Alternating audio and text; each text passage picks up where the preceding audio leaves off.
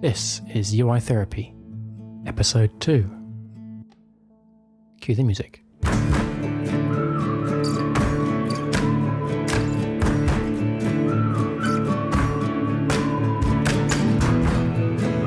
Welcome to the UI Therapy Podcast. My name is Jake Hopking, and I'm a user interface design and development expert, online user experience consultant, digital product designer, and I'm also a keen photographer and complete coffee addict. Each week, you're going to learn actionable strategies, mindsets, tips, and tricks that will help you take the guesswork and confusion out of designing and building beautiful and intuitive user interfaces. This podcast is your secret weapon in cutting through the paralysis of tooling, framework, and methodology analysis.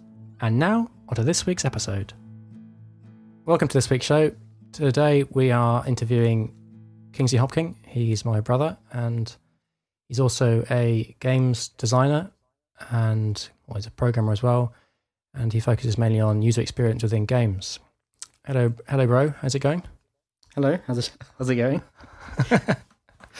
Well, by the way, this is um, my first ever interview on a podcast, so please forgive any kind of awkward silences and awkward sounds, basically. Um, yeah, so I've got some. Before we get started and get into more of your your professional or professional background and professional stuff, um, got some introduction questions that maybe we could you know get the, the listeners up to up to speed on what you do and who you are and that kind of thing. Yeah, of course. Um, all right, so uh, maybe you can share a little bit with the audience about your background. Oh, yeah, sure. Um, so I'm just about to graduate from a degree in games design. Um, and ah, that's it. That's all I am. Unfortunately, I'm, a, I'm a game designer and games developer. I'm um, yeah, that's literally all I am as a person, I guess. Where, where, are, you, where are you studying? Uh, yeah, I study at um, the University of the Arts London. How did you get into this industry? I mean, how did you get into the course? Maybe not how did you get into the course, but what made you choose the course? And well, I, I've always been very interested in um, building building games and just kind of messing around with technology. And I think that um, I, was, I was at the time I was actually quite undecided on what path I should take. I wanted to go down more of an academic route, but I think at the end of the day, I, I decided that I would like to be a bit more creative with with the um with what I design. So I, I, I decided to go for a course which is a bit more flexible, and although it had programming in it, it was it was also a lot about the design role as well. So it was design discussing what makes a good gameplay, what makes good gameplay, what makes a good experience. How can you modify the experience to make it more enjoyable for the player? What's too frustrating? And I think that's that's why I was mainly interested in this course. Uh, well, this this this kind of path that I'm going going down at the moment. Um, yeah, no, I think I think that's that's why I wanted I wanted to be more involved in like the response of the player. So yeah, what what kind of split is it in terms of design versus development time? Sorry, so say it again. What would be the, I guess, the course uh, if you're going to separate between design and development time? What's what's the kind of split, the ratio? Um, well, I, I think I think it definitely comes down to more that when when coming to like design something, it's we, well my my personal approach and the approach that um my teammates also also follow is we've just spent a week just kind of spitballing some ideas and we pick, just kind of pick one uh, which seems at least somewhat interesting and we'll prototype that for roughly a week and we'll see if that's even like because after a week's week's worth of time we'll you'll find out if it's a good if it's even somewhat interesting mm. um, and then once we found out that if it's even if it has anything interesting about it we'll kind of go back to the drawing board and kind of iterate on what parts were good what parts were bad and then we'll we'll cut the fat and then reapproach the project again completely from scratch um, looking at anything again and then and then we'll we'll keep on doing that until we get to a state where we're quite happy with the product um, and then we can actually start designing the game properly so there's a lot, there's a lot of iterative design going on in um in the games that we that we make and and design. Um, what do you what do you use for designing stuff? Um, so so mainly we we actually we most of the design work is quite physical. Um, so we have a massive whiteboard downstairs, and we just we draw out everything how we want an interaction to work, or how we think some type of gameplay element will work. Mm. And we see we'll see it out we'll see it top down. We can probably see what the issues might be, But if we're unsure, we'll then just quickly go actually create like a physical prototype of it and see how an interaction will work. What do you mean by physical prototype? I mean an actual tangible Um, thing. so very so uh like a, like a draw like imagine a not imagine it it's, it's like a, a whiteboard and say if we were doing some like map design slash level design uh you can draw like you wanted the the focus of something to be so you wanted the focus of your player like you want the, pl- the think it again you want the player to see something in the distance and you want to make sure that your level design is makes it easier for someone to see something so you, you can easily quite see you can see quite quickly where the obstacles will be within like your field of view. Mm. So you can move things around, and you can be, you can be quite certain that they'll see that. Obviously, you can never be hundred percent certain. Um. So yeah, we'll we'll draw we'll physically put things in in the way of like where we'd assume the player to be, Yeah. and from that we'll begin. Okay, this will probably work. Maybe we'll see how this looks in in like some software. do you do like prototypes in in programming as well, or do you, do you just kind of once you've got your design stuff, do you get go fully into you know full on development using whatever you use? Um, so I would say that w- once we once we finished our, our physical prototype process, which however long that may be, um, we'll begin to build the product, and we'll we'll use blockout tools, so very simple geo- geometric shapes, um, which can be used to rapidly prototype stuff. Um, and ongoing, you, you prototyping the like the actual gameplay elements as well. So they're not particularly well made at this point. You're just trying to see if something works. So you're prototyping like you're programming stuff very quickly, and it doesn't matter how particularly dirty it is at this, at this point because everything's going to get rewritten at some point in the future. Oh, that's really cool. That's interesting. Yeah, that's a, a long introductory question. I realized I'm still doing the introductory questions, No worries. but it's that's cool. That's really interesting. Um, what what what are you working on at the moment? What kind of projects are you, are you working on, or what do you what's your final project, or what's your side projects, that kind of stuff? Yeah, I've- as um as a designer and developer, I'm, I'm always working on lots of things. But at the moment, I'm um I'm working on my final major project, which is leading on to uh, what I'm going to be developing later, which is a game called Frog Island. It's a um it's a third person uh, platformer game with a tongue grapple mechanic. Tongue grapple mechanic. You use your tongue as like a grapple to, Mm. to navigate um 3D spaces. That's really, And- it's really cool. I, I love a little uh, little demo video on you on your Twitter, which I, I'll put in the show notes and stuff. But um, yeah, it's cool. You can, you can Alex, I didn't, know, I didn't know you've actually done a. So again. I didn't know you had a. I was t- talking to mom earlier about it about this. She didn't know you had a. You decided on an actual name, so it's, it's definitely Frog Island, is it? Yeah, Fro- Frog Island. It used to be Frog Island Adventure, but we've um we've cut that down a bit more. It was initially just the word frog game, but we've only come up with the name quite recently. The Frog Game. That's yeah. yeah, which it was that they developed like if you open the build, it's still called Frog Game um on our side. So I'm looking forward to actually having a go at this game. yeah, no, it's it's um it's open for um the alpha test on 0.3 as of two days ago or three days ago. Um, it's still an early block out of level level one, but yeah. So how can how can people go and you know where, where can they go and to play that? How can they get access? Um, they can get access to that uh, at www. Um, www.frogislandgame.com. I'll um I'll put a link into the show notes for that as well. Yeah. Shameless plug right at the beginning. Um, what can you do? I should I should leave that stuff to the end. So, yeah.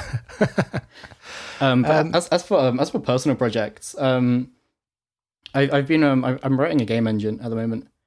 Um, currently, I'm I'm building quite a standard game engine just to kind of get my get my skills up to scratch because I'd like to do um like rendering it. I want to do a masters in um like 3D graphics or something around that, around those lines, and I'm very interested in that area. So I've been building a game engine from scratch at the moment. Uh, I've got a couple different ideas for one. One is just a very standard game engine, which I can actually make real games in. And other one is quite quite an artsy game game engine. It's all about making procedural like worlds and art, but that's that's significantly further along. And um, I'll be building the other game engine first because I need to get my understanding like a bit get a bit better at making making that kind of thing first. Yeah, that's quite. int- I mean, I, I I think as you progress on that project, it'd be good to get you back on here and you can talk more about it. But from a, I don't know, a, lay, a layperson's understanding, what would be, how would you define procedural? my, my my goal from the project is to I, I, I, I don't want it to be like I want it to obviously be procedural but I want it to be easily to easily approachable from other people so they can very quickly visualize what they're about to build with just some parameters that you can tweak Mm. So it's it's going to be like a, a textureless like world, and I want people to create the art and the environments just via like maths and yeah, mainly, mainly maths actually. but I want to make it easy for people to to do that. Mm. So you'd have like a pretty a pretty extensive API which people can tap into and just you know generate stuff. And is that that how it would be working or? Yeah, I, I want I want it to be a very visual process as well. So um, there are some some good tools out there for making like shaders, which are like programs that run on graphics card to make things look pretty on computers. Um, uh, so there's some really good shaders, like things like called like shader graph, and I want to be I want to make something that's a bit more approachable for someone who doesn't want to like use like assets already exist. I want to be just yeah very very simple. Just press the button and then you can see see the pretty thing happen. And I want to be dynamic enough that people can make very different things from each other. Mm, that's gonna be a pretty interesting project to follow. Actually, be interesting to see what people can do with it and to see it in action. I'm excited to see it as well. yeah, I can imagine.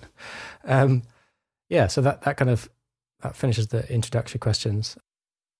The main reason I invited you onto this to be a guest on my my first ever interview podcast. Um, it's my, my, my second ever podcast because the first one was me just rambling about the industry and in a, a more of a, like a solar diatribe against things. So this one will be probably the most the, the first interesting podcast that will come out. Um, I got you on here to talk about your your thesis, um, which is called "Approach for Design Complexity in Games," um, which I, I read a couple of days ago. Um, I thought it was really really interesting actually because it, it, this touches a lot on user experience within games and then using learning learning processes or learning techniques to to inform gears about game dynamics and affordances within games and that kind of stuff. It was it was actually really interesting to read. Um, not stuff I'd, I'd ever thought about before. Um, sorry, I'm probably talking too much to be for for, for, for an interview. It should be it should, it should be you talk. It should be you talking more than me talking. Um, okay, so I, I, think for this, I'd, I'd just like to maybe go through the chapters, and I've put, made a few subheadings about um, things within inside the chapter that maybe can prompt you to talk a bit. You'll more probably, you'll probably know the paper a bit better than me at the moment. I haven't read through it in about six months, but yeah. Um, well, yeah. I mean, the first chapter is called "Complex Information." Or maybe actually, before we get into that, um, maybe could give you give people a, a broad overview of what your aims were with the thesis and how you how you approached it. Really. Yeah. So, um, my, my, my goals for, well, so, so I, I all right. So, so I would say that my goals for my paper was to actually begin to create a formal approach for actually designing games. And it's been, it's been done multiple times. Um, but I was, I've been quite unhappy with like a couple of the approaches that I've read. And I was like, I, I think that there, there could be a more friendly way to discuss this information. Um, I'm not sure if I achieved that, but um, definitely, that's definitely my, my main goal for this. Uh, an overview of my thesis, um, I would say, was to begin to create like a, a, formal methodology based in science instead of based in like arts, because a, a, lot a lot of the not all of them, but a lot of the papers rel- relied on just hey this is this is how this is how it is instead of here is why this is how it is. Um, so I wanted to bring in information from other fields, which are generally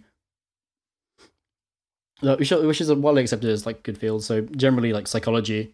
Um, I, mainly focus around psychology because I think it's the, I mean, games are just psychological experiences. Really, they they manipulate you quite a lot into making making you feel certain ways. So it's it's a good place to start. So I, I base most of the information from there, um, following some other some other fields, so some art, some art stuff as well, so a little, little bit of color theory, um, but only only the, the lightest amount because I think that it's it's too large of a topic to just talk about. It's it's a large enough topic topic just to talk about on the paper on its own for games. So I just wanted to talk about some some key features within that. Um, and also uh, another one which we'll discuss as well, which is um Gestalt psychology, as well, which is study of like shapes and how that can influence how you how, how you perceive things, as well as um, affordances, which how you in, interpret information and how you process that information. So th- those those are my core things going into the project, which I which I'd done a little bit of research on before um, my final year of university, um, and I was I was very excited to begin to to research it some research it further. Mm. Yeah, I, I, you mean you said you mentioned that those, those are your your core um, focus focus eye. those were your those are your two core focuses for it, which you just mentioned was Gestalt and the affordances, which are the two things I wasn't aware of. So that was really interesting to just the word affordance is something not something I've ever really thought about. But obviously, it's, it's used in to afford and affordable and that kind of stuff. But uh, using it as a what is it? Is it is it a verb? It's not a verb, is it? It's like a, it's a, a noun and, and an, an affordance. It's an interesting thing to, to think about. And then what's the other thing? You had order affordances, and then there was psychology. Was no, there, there, there was attached to the affordance a signifier, wasn't it? That, that yeah. allowed the affordance. But then I guess we'll get, get onto that. Um, well, yeah, let's. I mean, let's talk about a bit more about Gestalt and affordances and signifiers and things like that. I mean, I, I, as I said, I'd never heard of Gestalt, this psychology, this psychological, whatever you call it. How, how would you how would you describe how would you describe Gestalt? This this thing you. Um, so I, I would say it's it's um, it's a set of principles which um, are generally universally shared between between humans. I only discuss a couple of them within within my paper, and those are the, the ones which are which are the strongest. Uh, that I, I I believe that the strongest for the applicability in games. Um. So yeah. So I I discuss um the first, uh, not the first four. I discuss I discuss four of them, which I think are particularly strong in games because we see them quite a lot in games. Which is um like seeing things as groups of information, um, and like and yeah. So I I discuss uh, proximity, similarity. Um. Oh my god, what's the last one? uh, connection and continuity um, in, in, my paper. It's very good. I should know what they are. Um, yeah, within the paper you have uh, a little diagram of yeah. these four different things, right? Mean, I'll I'll put some some screenshots up, or maybe I can share. Could I share your? your um, I don't think my my paper isn't publicly available to people. Um, it will be soon. I just need to get. Um, I just need people to. I just need to make sure that it's okay for me to share on my website. No, no worries. But, um, yeah, I mean, I'll, I'll put a little screenshot off of, of these four different. Um, what what would be the, the terminology for these things? What are they? I mean, I mean, you mentioned like proximity, continuity, um, similarity, or something. In another one, but what what? Yeah, I'm just wondering what they these things are called. Um, well, I mean, the, the only name that I, I know them by is, is design principles. Oh, okay. So these are these are design principles. These are these are Gestalt design principles. In your in your paper, you showed an example within a game of, I think it was of Portal Two and um, there was a line. Was that was that? So that's Gestalt, right? Yeah. So that, that's using um, using a couple of principles. Uh, it uses um, uses color firstly. So it it's um it's firstly using uh, similarity. So there's there's one color uh, which leads to another place, and all these all of these objects are of one color, and it's it's also like because it's um one color, you perceive them as one thing, and alongside that, you also they also move as one, so you see them as one line as well. So that's that's just one of the the practical ways that can be it can be used. Yeah, I like that Gestalt thing. It's so interesting. Um, what else was there? Then there's maybe a more bit of an overview of oh, affordances. What, what is that? Um, what, what is an affordance? So um, just go check check my exactly exactly what it is, but it, from memory, it is um, what something can can give what can give to you, what it what it affords you. Mm. Um, and the signifier is, is what is how you can do the thing. Um, and games have to go because because games don't have like because the games aren't real. We don't know how to interact with things that are in a game world. So the game has to build up a a way to communicate this information to you, which is which is what I'm trying to get across within my paper. It's building up an understanding from the ground up, and that's how how you can approach that. So um, yeah, these affordances are signified by like things from, for example, colors and I don't know some what would other be other examples of? Because I mean, you show, you show some pictures of of red pipes showing ways up to up a up a, up a, a tunnel or something, wasn't it? So so the, that that one in particular is from um it's from Mirror's Edge, and that one's mainly to signify it, this this is going in a direction. It's not trying to tell you how to interact with it. It's just telling you that this is this is where the end is. you need to work out what information is between there. And you, could, you in this context of the video game, Mm. you know you can climb pipes. So that's how you interpret that information from that. Ah, I see. So then, how, how does how does that get shared with the user from the, from a, from the outset? Um, so it's it's it's very useful because it, it allows the user to infer information that or red will help me progress towards the goal. So the user will be then looking for looking for certain colors to direct them into certain to certain areas. How does how do you build how do you build up that I don't know this mental model for a player within these of how to how do you build an affordance? How do you is it is it using is it is it mixturing of this uh, color theory and and Gestalt uh, principles? Um, is there is there anything else that's kind of fundamental to building up these affordances? Well, I mean, I mean, the the way that you learn information is is really really quite important here as well. So you need to make sure you present the inf- present like present these these problems that the user needs to overcome at certain periods, so that they really gets into their brain that this is this is how I get past these tasks. Um, but it's it's it's mainly about starting quite small and making sure that they understand from the onset this is the information that we're going to use to communicate what progression is what like what side areas are going to be and how you can get through stuff. So like an example that i, I use um, right at the beginning is there is there's a ledge and you know that you need to progress past this ledge to get past and it has some some white chalk on it and that doesn't tell you at the beginning that you're going to need to always use white chalk to to get past something. It's just a way to point your eyes at a certain location that th- where you are going to where you might want to go to Mm. progress Just im- implying that something's different, so it catches your, catches your attention. yeah Yeah, I mean, I, I think you mentioned that that, that worked. Um, for that particular example, it worked at the beginning, but it may may have been confusing later on because what was the reason behind that? Do you remember? Yeah, so um, although that is a, is a really strong way of communicating information, um, I, I found through through gameplay that if you stop using that information to communicate how you progress and you just stop it completely, it's quite confusing for the user, and you, you may become like unsure where to go because the game's not teaching, like not telling them where to go anymore. So it might actually like hinder the ability for people to explore explore by themselves because they're always waiting to be told where they should go. Mm.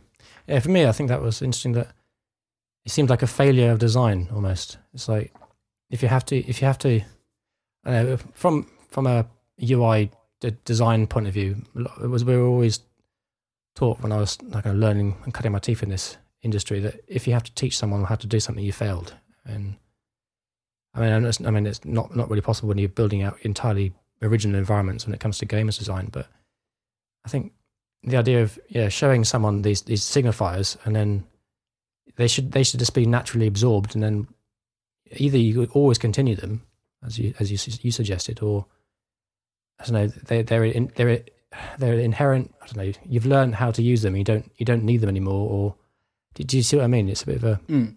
Yeah, so it, it comes down to like the, how you use these um, signifiers and, affordances is how you design the rules of your world. If you start breaking the rules that you've set and taught the player, the players will begin to question how how they should think and how they should approach this game.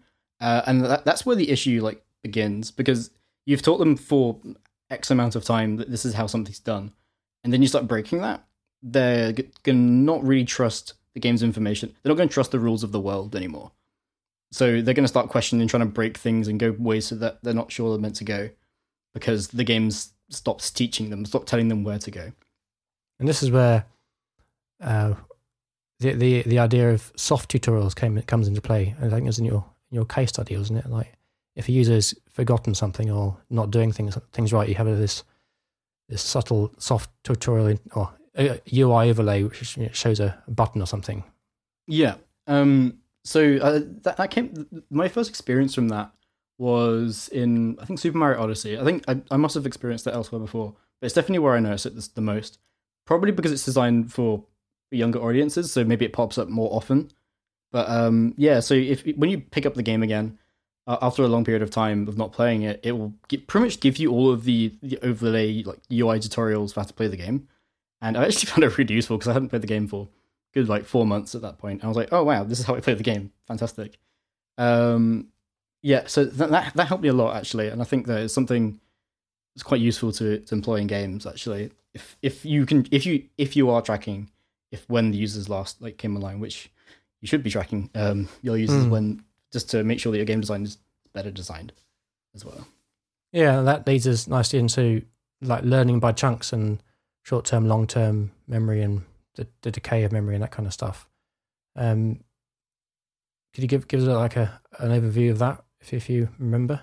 Yeah, sure. Um, so from from my memory, I'm sure I'm sure I'm going to be forgetting some of the details a little bit, but um, yeah, the users can only process a certain amount of information at one period of time. So it, it's it's important to grab all that information and put it into one like unit of information, um, which is a very abstract concept. Um, but but humans do it all the time. Like my my examples, I'm looking right in front of me is my computer keyboard. Um, there's lots of there's lots of characters all over this um this this keyboard, but if I just glance at it, I'm like, this is one keyboard. So this is one unit of information that I've abstracted down into a very like abstract concept of just one object. Uh, and it's about building that complexity up and also teaching it at the same time. So in, in making sure you space that teaching at useful in- intervals, which uh, I can't remember the exact numbers on the intervals, but it's it's surprisingly like soon. It's I think it's like twenty minutes, forty minutes, like one day. Yeah, Um, it's a quite it's an exponential curve, isn't it? It's um, Yeah, and then it eventually plateaus off. But um, and then you you try and reinforce the new learning, the the, the reinforcement at at around seventy percent of of accuracy, ac- accurate recall. Then it, that's the Yeah. most effective point to, um, or to doing. I don't know what the word is. Burn it into your brain. I don't know. But you know, it's, it's it's a foundation of the whole space repetition technique, isn't it? yeah, So, I mean, within a game, what would be, or within a, I don't know, even just anywhere, like within a UI or user experience, what would be an example of uh, this chunking abstraction? yeah. I, I can only give an example from something I'm working on at the moment, and it's a bit difficult for me to say how how well it's worked at the moment because our game is only roughly playtime's about half an hour, so we only get to do the second reinforcement. Um, so the way we the way we've taught um, the way we've taught like how you interact with certain mechanics in our game, which is first firstly we teach that you can grab things, um, like are on the floor that look like quite static objects, but we've enforced that by a target, and you can grab that and you can you can move it. Uh, and from that, we later on, after you've done some more of the core mechanic, which is just generally swinging, um, we we we get to we get to test this information uh, if they've actually understood it or not. And we have um we have a chest full of balls and then a target again. And obviously you can't you can't hit that target with your tongue. So the info information is, hey, I know I can pick up objects.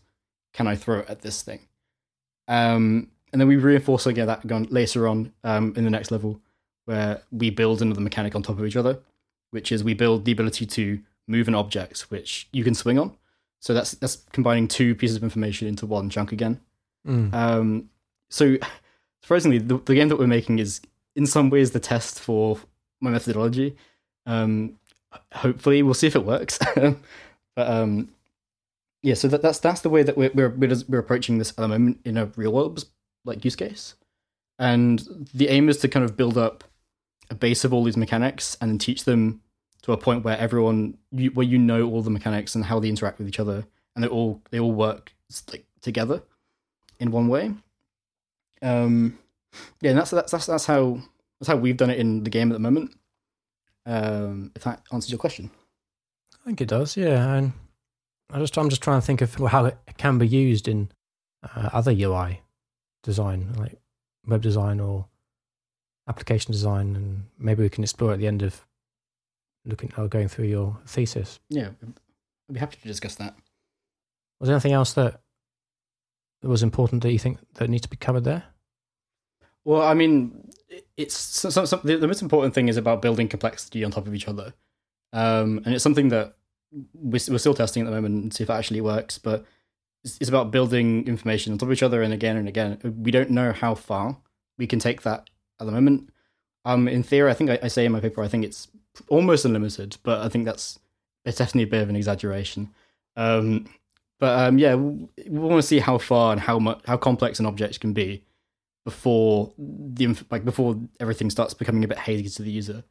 But I- think that definitely comes down again to how often you're reteaching each each core mechanic in each part. But um, yeah, I think that that's that's the only thing I'd like to really cover on the end of that. Mm. I think I, I also I think just just reminded my, reminded myself that at the beginning you talked about uh, the human mind is only able to process and hold a certain amount of information at any one time. Um, I think it's a five, isn't it? Give or take. Se- se- seven plus or minus two, if I'm rightly, um, depending on the compl- complexity of the information. Yeah. And what what would I don't know? What would be an example of something that would stretch that? What, would- what would be, what would be too complicated to hold seven pieces of information? What what kind of? Um, a, a, a, a, very easy example, which is I'm always going to bring this back to games because it's um, Mm, of course. mostly what I study. Um, um, a, good example of this, which stretches it qu- like almost exactly, is chess. Um, you can break things down into a three by like, the way that I think I, I think I discussed this in my paper. I'm not entirely sure. Um, so professional, not all of them, but a lot of professional um, chess players they break down the entire chessboard into three by three chunks of information. Um, and then they, they, they know the set patterns for each of these situations that they could possibly be in. And that's that's that there is stretching just about the maximum of what a human can easily do. Um well easily inverted commas you know what, what's possible to do. Um yeah so it's, it's about storing all those all those possible scenarios in your head and comparing them against what's currently on the board. And this is an example of chunking again. So is it? yeah this, is it's an example of chunking and um long term. This is actually ch- chunking and storing long term memory which is solutions to um in this case it would be like puzzle puzzle puzzle pieces Right. Yeah, I think I struggle with this.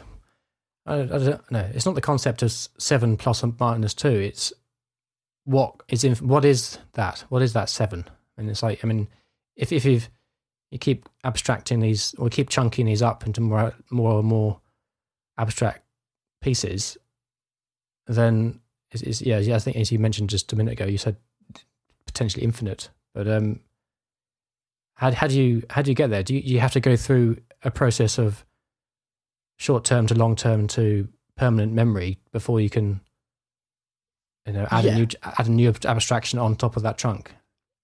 Um, I, I- I believe so. Yeah, I, I'm not entirely sure how how long it takes for a user to actually be able to like long term store the information before it can be retaught again. But yeah, pretty much exactly like that.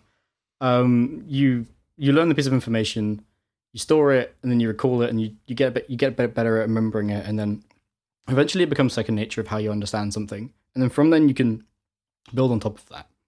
Um, and then you can restart the process again of getting some more information, learning it, getting really good at remembering it, and then eventually you can build on top of that again. It- It's it's a very abstract con- concept, um, but it's yeah, it's it's quite an abstract concept, but it seems to be quite good at teaching people things. Yeah, I think it's really interesting. I mean, just thinking about it now, is it possibly one of the reasons why? Well, not, one of the reasons, but it's it shed it sheds some light on why learning something new is so fucking difficult because it's getting those core little pieces into your permanent memory before you can start abstracting them- them away and then chunking on top of those. And that's why the the first bit is so painful a lot, a lot of the time, right?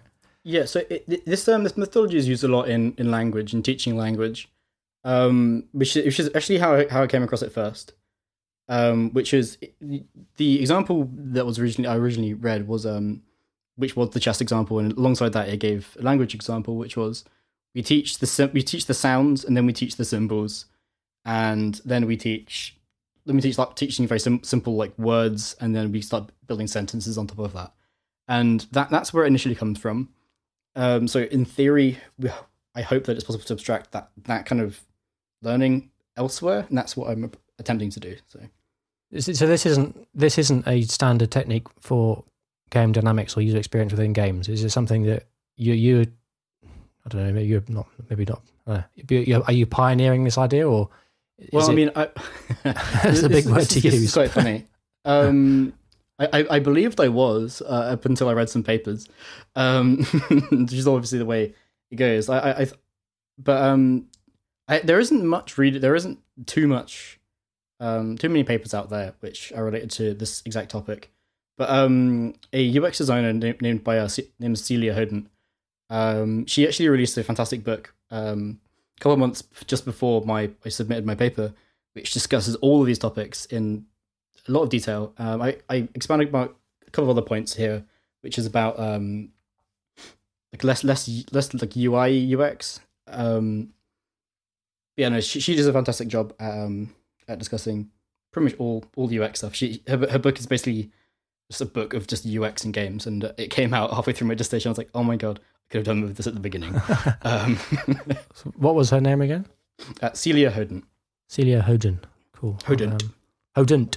All right, I'll uh, I'll find her book and put a, put a link up as well. Yeah, brilliant. Um, is there anything else there that is inside chunking and that kind of stuff that you want to that you want to talk about more? Because I think I think I've covered what I wanted to ask about that. Yeah, no, I, th- I think I think that's um, yeah, we've discussed like learning with chunks and or, or most of the information around that. I, I th- I'm, I'm sure there's always some things that I've I've glossed over, but um, yeah. But then what what what do we go? We've got actually. There's the next chapter is complex chunks, but I think we've covered that anyway, haven't we? Really?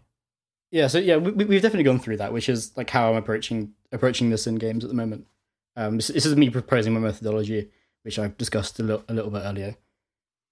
Actually, I think I like maybe talk a little bit more about these soft tutorials. I think I, I quite I think they're pretty interesting, especially when it comes to well, it's obviously in games, but I think they can they can apply and they do apply, and you see them being used in applications or web apps or not web apps, native apps on your phone, for instance, for a, a new kind of interaction paradigm or something, or a fancy new 3D environment on your on your web browser. You get these soft tutorials.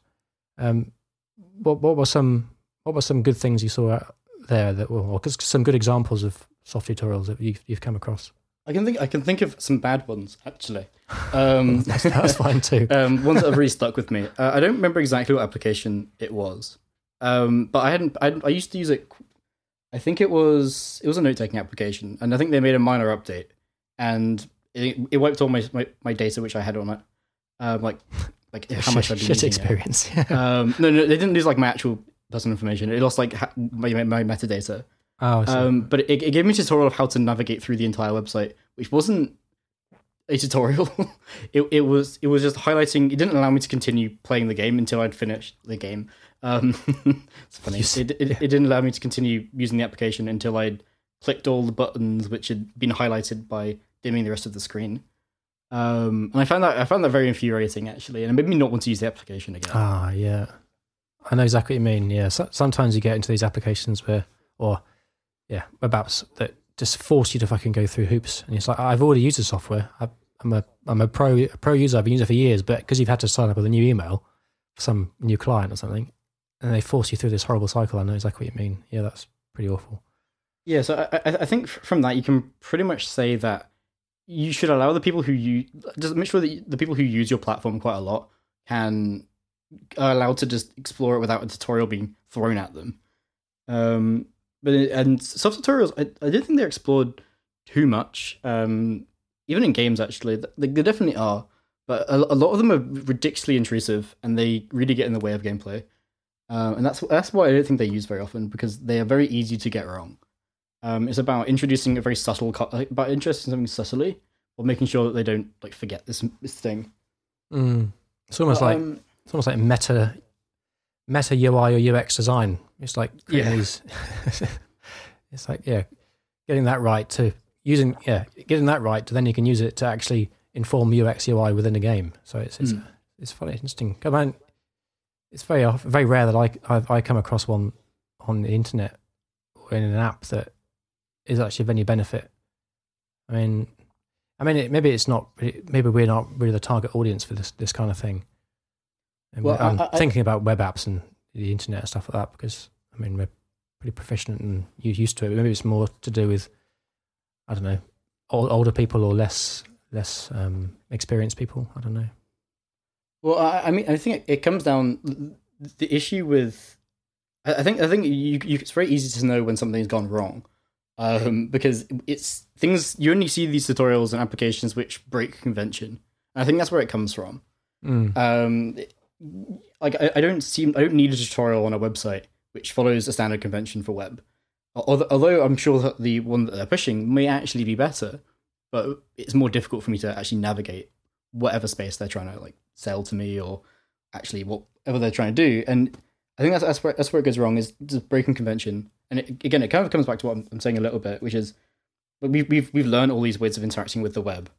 Um, so you're not saying that you should always like you should not saying you should always stick to exactly how it is, but people who do use your like applications a lot, like it's quite annoying and it's, mm. it's frustrating to come to a new website and it being completely crazy and completely different, um, which may be good for the, the workflow of that web, that platform, but means it's difficult for people coming to that platform. Yeah, I mean, I mean, back in back in the early days of my career, I mean, there was almost every single website you went to was a different navigation paradigm or you know, methodology, whatever. So um, it was it was a chaotic time, but I think because of that, everything is kind of intuitive for people who've been through it all because we've seen it all and just used to it all. But for these for the people who are coming into it from a well, people who are older getting into it, these soft tutorials could be useful, perhaps. But yeah, I, I think that it's it's possible to. I think maybe it might be quite useful if you start using color. I don't know how uh, yeah, I think maybe it might be interesting to experiment with using color on your websites to bring attention to to features that you you don't want to like force in the face of the users. But maybe like, oh, this is a button I haven't seen before, and it's because it's completely different color from well, not completely different because that might look very garish, but uh, it might be something that's slightly different from what you might expect from the website. So that might be able to, to to lead you towards maybe clicking on that button and finding out what this is about.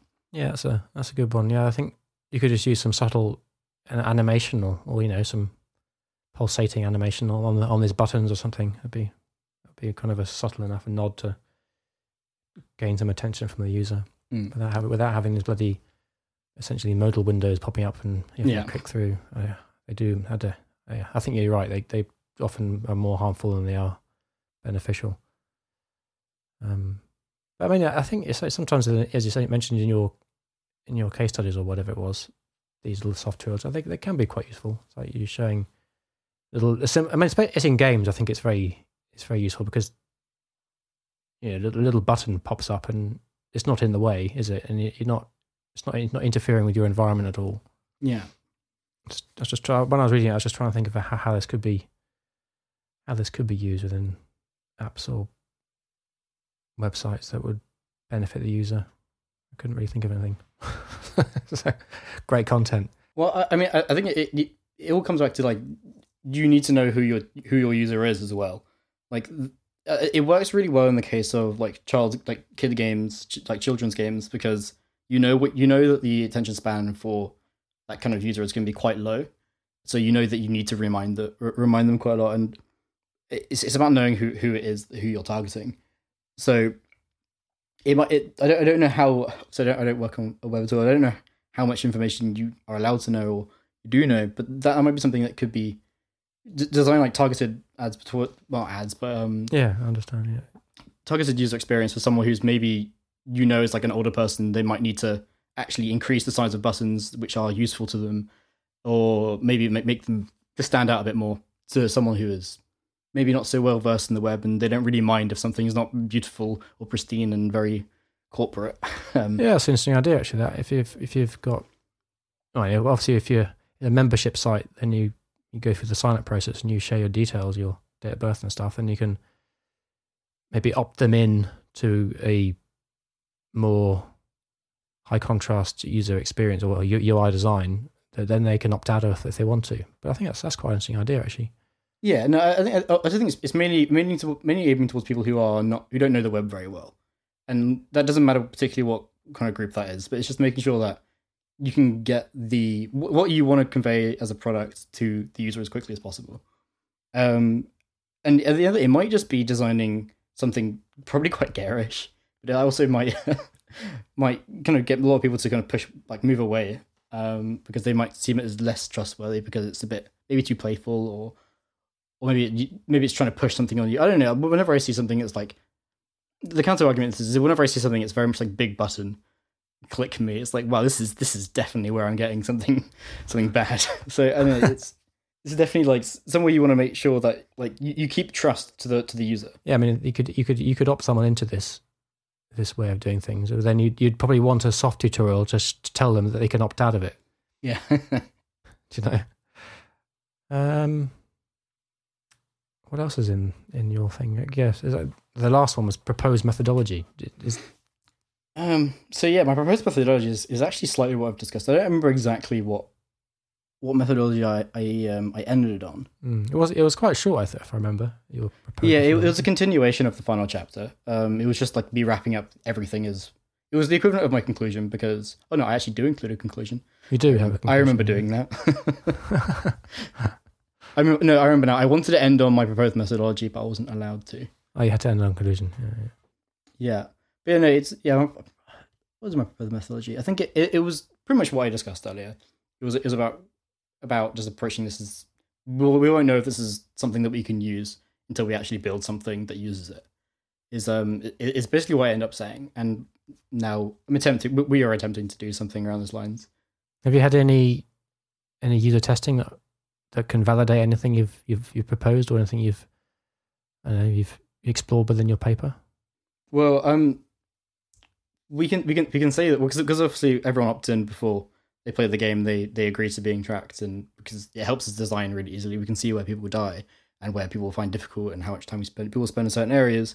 Um, I think it's actually been very that's that's been as equally as important um, to finding out where where we've designed wrong as well. Um, so it, no, it, it has been useful because we can we can see um like where we've implemented these these learning areas and we can see that people aren't really getting stuck on them.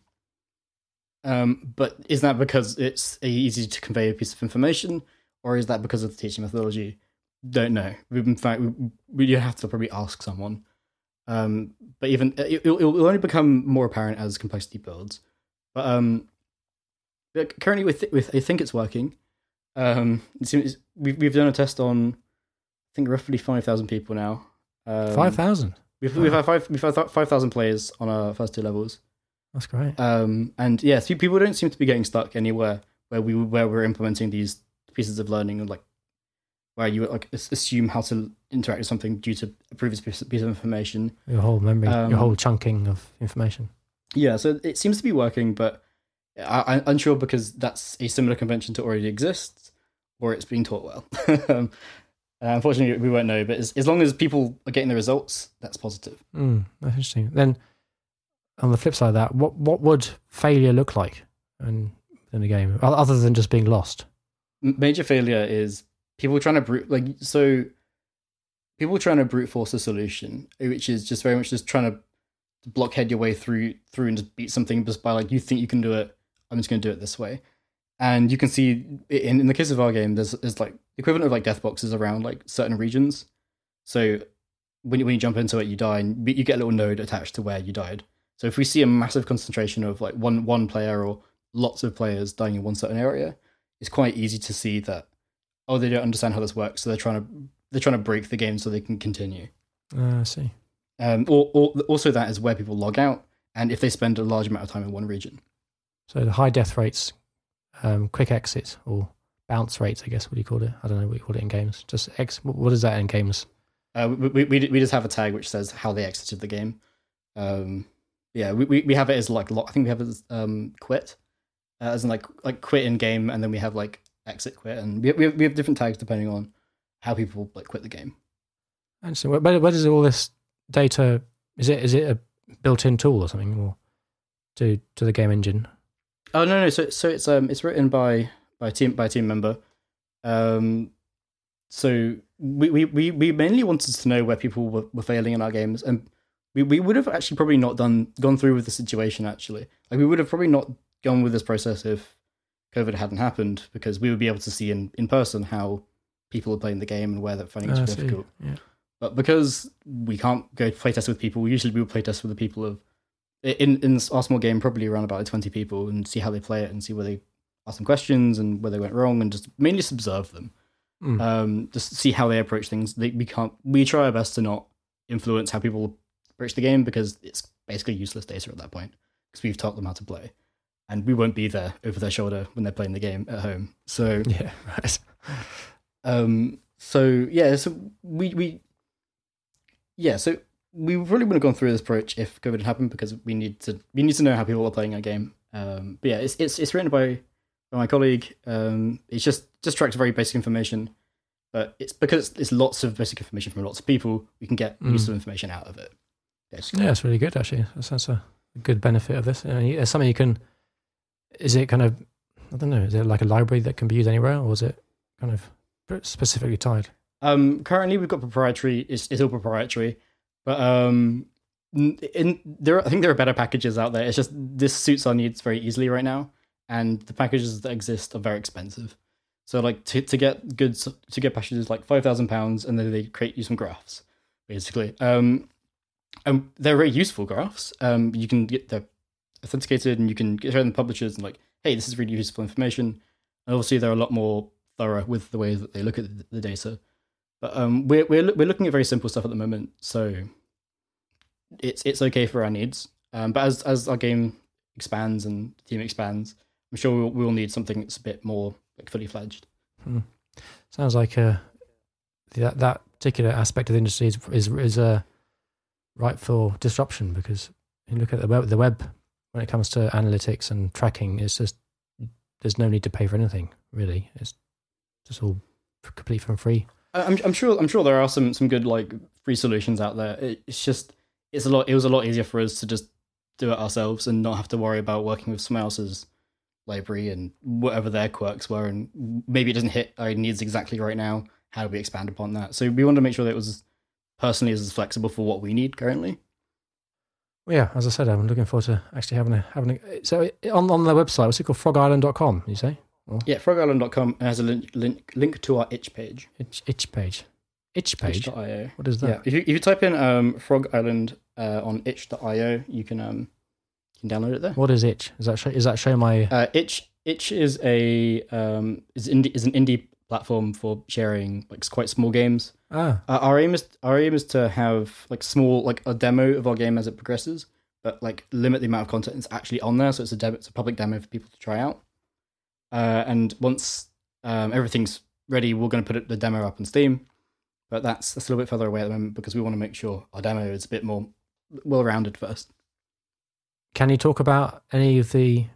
I don't know. No, um, I you can't. can't. You can't. No worries. Um, well, maybe, maybe next time we can talk about that. I can't I can't talk about a lot of stuff unfortunately. No, that's that's cool. That's cool. That's cool. Um, so yeah, who can, who can play the game? Is it so? It's is it still just Windows, or you have you got any? Um, unfortunately, it is currently just Windows, but um, it is quite easy to get a, a Mac OS build out. We just haven't done it yet because uh, my MacBook isn't quite strong enough to actually play it at a reasonable frame. But we've done some we've done some performance stuff recently, so maybe it does run. I haven't tested it in a good like couple of months. Yeah, I, I'm I'll real release. So there's gonna be a new release in the next like week or so. Um, and yeah, I, I'll say it's, it'll be out for all platforms: uh, Mac OS, Linux, and Windows. Is there a plan for a web version, or is that too Um, much? So currently, no, mainly due to um, data tracking. Um, it does run acceptably well, but not to the standard that I would say is what I want people to experience when they play it. And I guess if um, you're if you're going down the Steam route, you're not going to be wanting to have a web version anyway, right? Well, I mean, I'm happy. I'm happy. I'm always happy for there to be a public demo for people to play, and, as, and any demo that's as accessible as possible is fantastic. Um. So yeah, I, there, there will always be there will always be like a very free, easy version to to to play. Mm. Is there any for those who haven't got the right platform? Then is there anywhere that they can go and see an example of gameplay, like a video or something? Yeah, so you can you can definitely go to to our Twitter, uh, which is Frog Garden Game. Yeah, I think I think that wraps up your thesis. Um, and Brilliant. Thank you very much for having me on uh, the show. no, no. I, before we get there, I, I got some I got some wrap up questions for you. Oh no, I'm scared. So, if you could change one aspect of UI design or development in your industry, what would it be and why? Wow, that's that's a that's a very big question. That's, that's yeah, it's very interesting. Um, hmm, what what I would like to change about the games industry and UI and UX? Um, Well, yeah, UI design and development. I mean, yeah, it can be at UX as well. Yeah. I, th- I think the, the main one I can think about is I, I'm a really it actually goes back to what we were saying a little bit earlier on. I really, I really dislike pop ups in games, um, like UI pop ups which tell you something and then pause the gameplay, because um, it breaks immersion quite, really breaks immersion for me in games. So I think that's the thing I, would like to say. I like very much like to be gone in games and replace with something a little less, something a little less intrusive. Yeah, big pop ups in games. Mm. So maybe more of like the soft tutorial stuff, or um, not necessarily soft, soft tutorial, just something that doesn't completely stop gameplay and force me to read it before I can continue. Uh, so either just something just at the bottom, or I, I, don't quite know the solution to it, but I, th- I, think it would be something that doesn't just stop gameplay for hmm. me. Well, that's fair enough. That's cool. Um, second question I have is for someone joining or is new to your industry and is feeling overwhelmed with whatever it is they're overwhelmed with, what advice would you give them? Um, just make games, actually. Um, just just do them. Um, so that there, and if you're interested in doing like learning about games, uh, there are fantastic resources such as um, uh, Game Makers Game Makers Toolkit. They release really fantastic content on how to design games, uh, and like what what processes are used to think about solutions to like puzzles and everything around everything around that. Um, and if you're interested in development itself, um, the Unity websites and just learn to make games via there is just it's it's it's a really hard thing to say. Just just do it, but you won't you won't know if you if you enjoy doing the thing until you do it, and you don't need to wait until university to do it or whatever it is. Like you you can make games whenever. There's so many resources out there. No, I I, I totally agree with that. Just just build shit. Make make mistakes. Make make fantastic mistakes. Make make glorious backups. Yeah, because you can spend a lot of time in theory thinking you, you learn you learn something and then you come to apply it and you're like fuck I know nothing and that's the most depressing point actually yeah um and then my final question is not really to do with UI uh, or anything like that the final question is what's a tool app or package that you believe deserves more attention than it currently has oh no um well I mean unfortunately I, I use a lot of standard packages um there is a fantastic uh, mathematics library by for Unity by begins with a Z, but it's, it's, a, it's a math utility library. I'll I'll, uh, I'll, I'll, I'll send you a link afterwards, but it's it's a fantastic library. It does pretty much anything you want Unity to do um, that doesn't currently support. So yeah, uh, that's what I'll say. Actually, I just realised that I may have mentioned Unity a couple of times in this, but for people who have never heard of Unity, could you give a, a, a broad overview of what it is? Yeah, um, Unity is a game game engine uh, which focuses mainly on C sharp. Uh, it has a couple of other node based programming languages and has some other like dots based programming stuff. But it's it's a very easy, very useful tool to prototype games incredibly quickly, uh, and it's also very easy to learn. Uh, some, because it's because it's free. It's got so much documentation. Really, the best documentation for almost any any software I've ever used. Actually, um, yeah, it's, it's just it's a very easy tool to, to learn to make games in 2D and also 3D. So, but mainly mainly 3D. And this framework, this Unity framework, is it used by big development studios to do stuff, or do they always have their own proprietary frameworks? I can't really say because I've actually really been in the industry, but I, I, I believe that mainly uh, Unreal is used, and you've also got like Frostbite Engine and CryEngine, um, and also some other proprietary ones which are hidden behind closed doors. But Unity is mainly used by I, would say like mainly indies. There are some, some some larger companies who also use it, but it's definitely for smaller scale projects. I would say, um, and also like this rendering is no, not as good as Unreal's as well. Yeah, it, it's just, it's just a lot more approachable than I think than Unreal. But I, that's my opinion. That's cool. Um, I think that's it really. And then I guess final questions, I guess, would be then where can listeners get in touch or find out more about you and your project? I think you mentioned those before, but it's good to put them at the end as well. Yeah, so if you want to contact me, uh, I'm, I'm on Twitter at, at Beardy, Beardy King.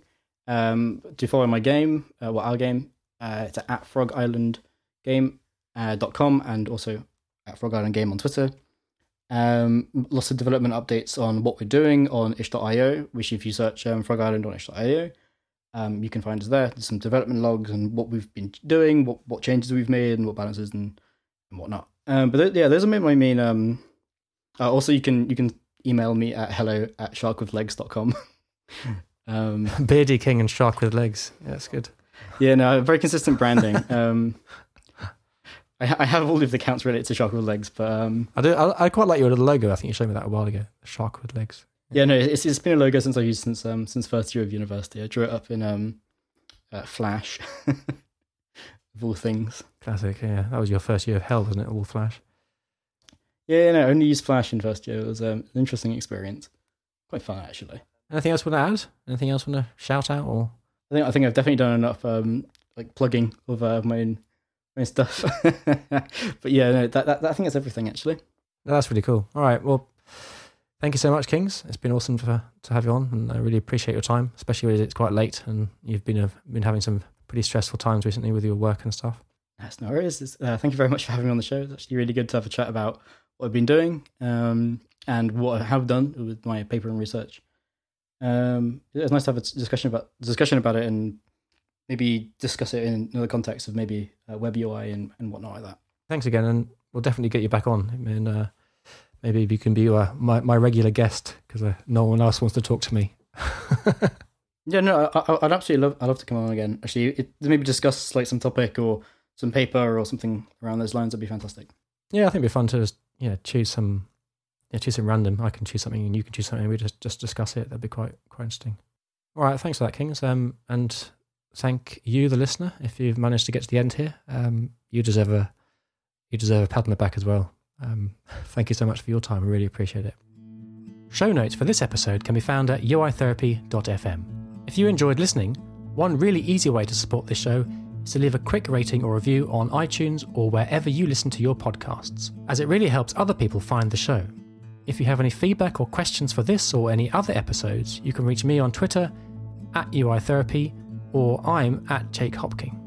Or you can send an email to show at uitherapy.fm. Thanks so much for listening to UI Therapy, and I'll catch you next time. Cheerio.